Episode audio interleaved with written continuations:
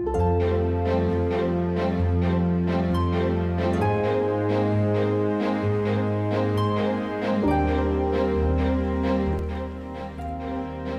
afternoon. You've reached Elmira and You, a podcast for the members and the friends of Elmira Baptist Church. Tomorrow is the first day of the second month of 2022. I'm Pastor Scott. Welcome to the podcast. Today is Monday, January 31st, 2022. I hope you are finishing reading your book of Proverbs, reading the book of Proverbs. Our project has been to read the 31 chapters of Proverbs in the 31 days of January, and I have benefited enormously. As I mentioned yesterday, I want us to read God's word so that our hearts burn within us, as those two disciples who walked to Damascus with Jesus, unsuspectingly with Jesus, said after he left, Did not our hearts burn within us when he walked with us, by the way, and talked with us? And we want our time in God's word each morning, our time in prayer, to be not just time, not just a checkbox. We want to meet with Jesus and know that we have met with him.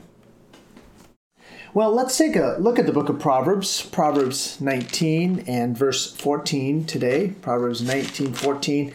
And I'll have a few more here from the book of Proverbs uh, here in the month of February. A few more devotionals from the book of Proverbs here in the month of February. Proverbs 19, 14 says this House and riches are the inheritance of fathers, and a prudent wife is from the Lord. The second part of that, a prudent wife is from the Lord. Boy, isn't a prudent wife a blessing? I personally thank the Lord for the prudent wife that He's given to me. But I want to focus on the first half of that verse House and riches are the inheritance of fathers. What inheritance are we leaving to our children?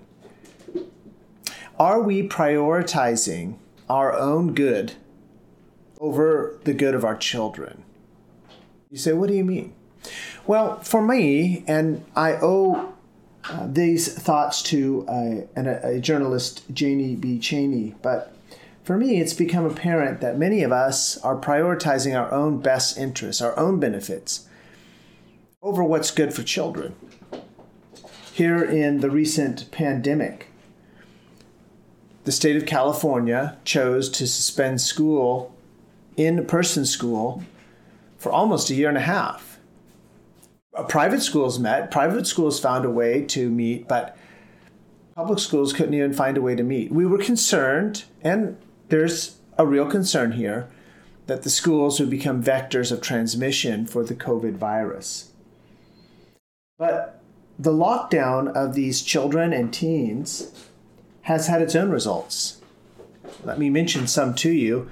These are some that people I know have seen uh, in their schools, teachers in local schools here in California. Some of these I've found online as I've done reading about the news, and some of these are the ones that Janie B. Cheney mentioned. But there's increasing mental health chil- mental health issues among children. One article I read pointed out that many children now see themselves as vectors of transmission for disease. One girl was concerned if she took off her mask that she might kill someone now, yes, it's possible that a person removes their mask if they're infected, even asymptomatically, and passes on the COVID 19 virus to someone else, and that person could, I suppose, die. The chances of that happening are extremely slim. But this girl had heard it so many times that she was afraid to take off her mask. Can you imagine what that would do to a person's mental health? At some point, you've got to take that mask off. Violence among children is increasing. One teacher in a local school district mentioned two preteen children who got in a fight with each other. And I asked if they were enemies. She said, no, they're friends. They're just under a lot of stress right now. Vandalism. Vandalism. Another person in public schools here in California mentioned that they now have a bathroom monitor. They don't stand in the bathroom, but they only allow one child to go into the bathroom at a time, and after that child exits, before they let the next child in, the bathroom monitor must go in, the adult must go in, and make sure there's no vandalism. Because so many, this would have been middle school students, were vandalizing the bathrooms. There's a disrespect, an increasing disrespect for authority from children. And perhaps some of this disrespect beca- beca- comes from the truth that adults are prioritizing their own safety over the best interests of children. And so Mrs. Cheney puts it this way Have we accepted more harm to children in exchange for less harm to adults? I think it's a question that we need to consider. But it's not just the pandemic. If it was only the pandemic, we could sort of say, well, we're not always sure how to deal with things, and that's just the way we chose to deal with it. Think about no fault divorce.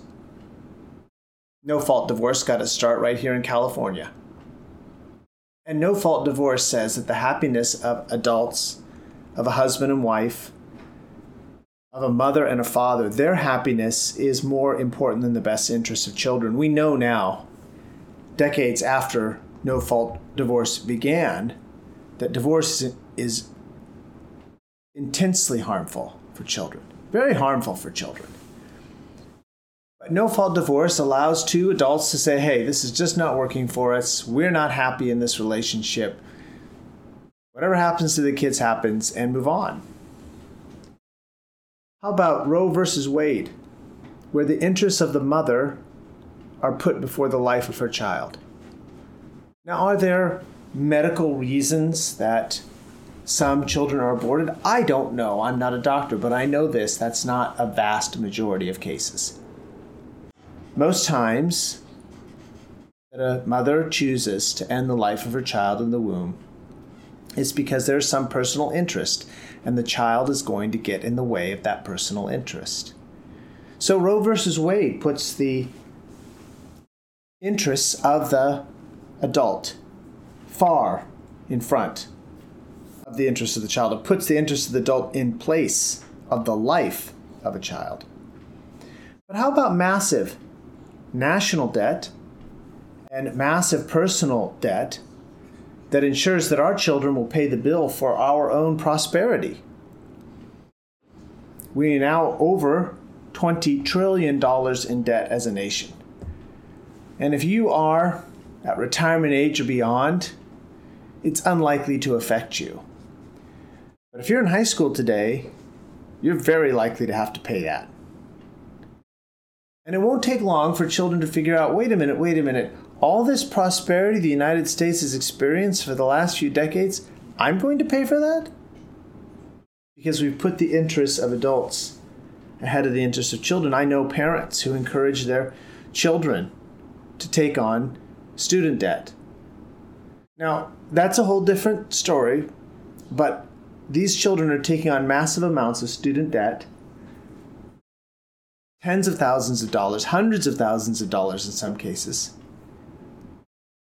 And then when they graduate, they're finding out that they don't make what their parents make. That's not how economics works. Sometimes a student is headed for the ministry, pastor, Christian school teacher, missions, and they're taking on huge amounts of debt, tens of thousands of dollars worth of debt, and they're going to end up in careers that are very limited economically. But again, it's easy for the parents. Go ahead. We can't help you. Go ahead, and take on some debt.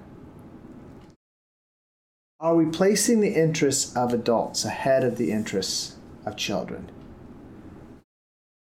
I would like you to give that some thought. It's important to me. Because here it says in Proverbs that houses and riches are the inheritance of fathers. We ought to be leaving things to our children, not taking things from them, and certainly not taking life from them. This has been Elmira and you for Monday, January 31st, 2020. I hope that you will join us Wednesday as we meet at 7 o'clock for a time of Bible study and prayer. We also meet on Sundays, 9.45, 11 o'clock, and again at 5 o'clock in the evening. We meet at 6111 California Pacific Road near Vacaville, California. You can join me again tomorrow for another edition of Elmira and You. And don't forget to read the final chapter of Proverbs today.